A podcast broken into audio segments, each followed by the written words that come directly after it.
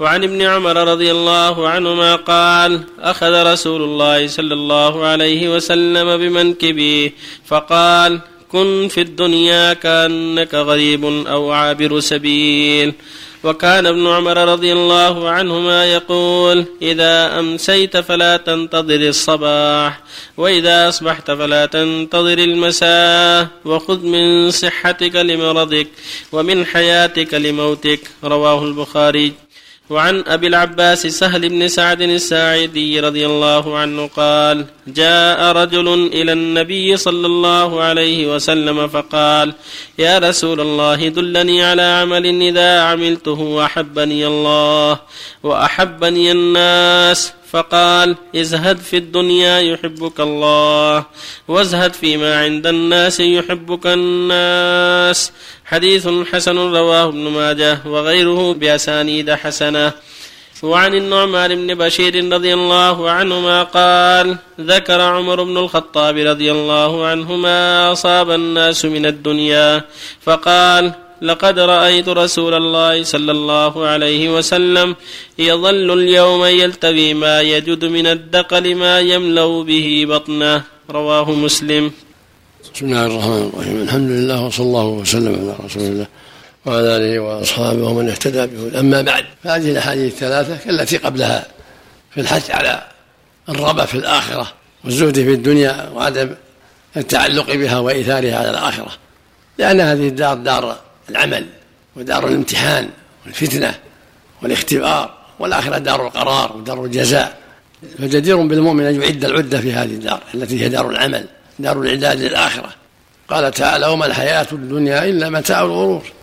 هذه الدار هي دار فيها المحن والبلايا فيجب على المؤمن أن يحذرها وأن يعد الآخرة ويعد العدة للآخرة. وتزودوا فإن خير الزاد التقوى. يا أيها الناس اتقوا ربكم. يا أيها الذين آمنوا اتقوا الله ولتنظر نفس ما قدمت لغد. إلى غير ذلك. فالنبي صلى الله عليه وسلم أوصى بالتقلل منها وعدم الركون إليها. لأنك إذا ركنت إليها فقد تبتلى بمحن كثيرة من ترك الواجبات وركوب المحرمات. وقد قال عليه الصلاة والسلام في الحديث سهل بن سهل ازهد في الدنيا يحبك الله وازهد فيما عند الناس يحبك الناس. الناس إذا تعلقت بما في أيديهم أبغضوك فإذا زهدت فيه وأعرضت عنهم ولم تسألهم أحبوك. فإن الناس يكرهون من يسألهم ويطلبهم من أموالهم فإذا استغنيت عنهم بما يسر الله لك اطلبوا الرزق كما قال صلى الله عليه وسلم احرص على ما واستعن بالله ولا تعجزن. الانسان يطلب الرزق ويعمل ويستغني عما في أيدي الناس حتى يزهد ما في أيديهم.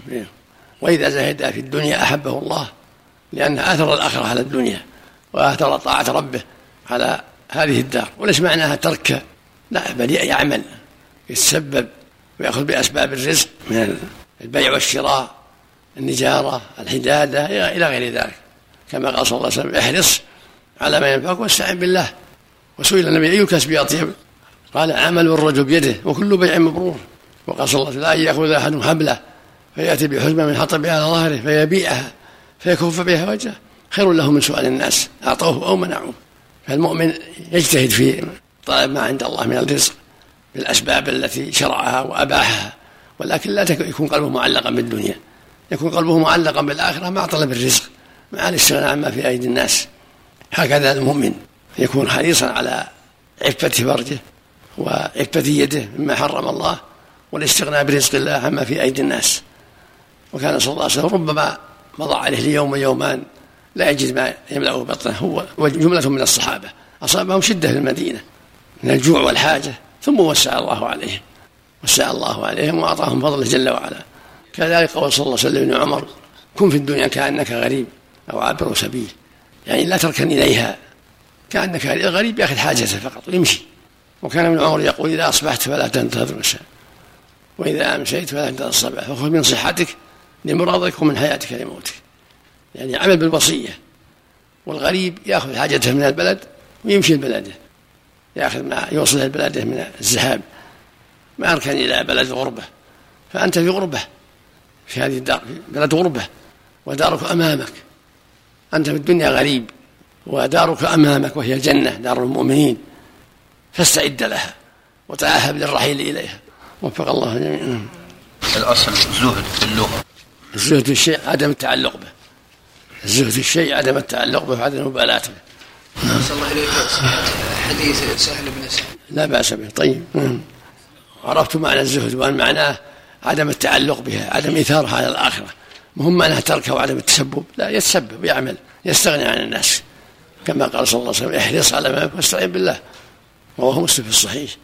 ولما سئل أي كسب أطلق قال عمل الرجل بيده وكل بيع مبرور.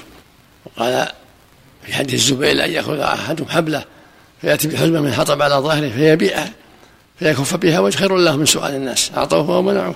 يطلب الرزق يعمل. أولاده وأبويه يتعاون معهم بالحكمة. بالكلام الطيب يتعاون معهم بالحكمة يتعاون بالأسباب الشرعية من البيع والشراء والزراعة والنجارة والحداد اللي يقدر يقدر يعمل حتى يساعدهم. ولكن تكون الآخرة أكبر همه يعني أداء فرائض الله وترك محارم الله والحرص على عمل الآخرة. لا تشغله الدنيا عن الآخرة. أكثر الخلق شغلتهم عن الآخرة. إذا العلماء اختلفوا في اللغة مثلا. يرجع إلى أئمة اللغة. قاموس أئمة النهاية. وأشبه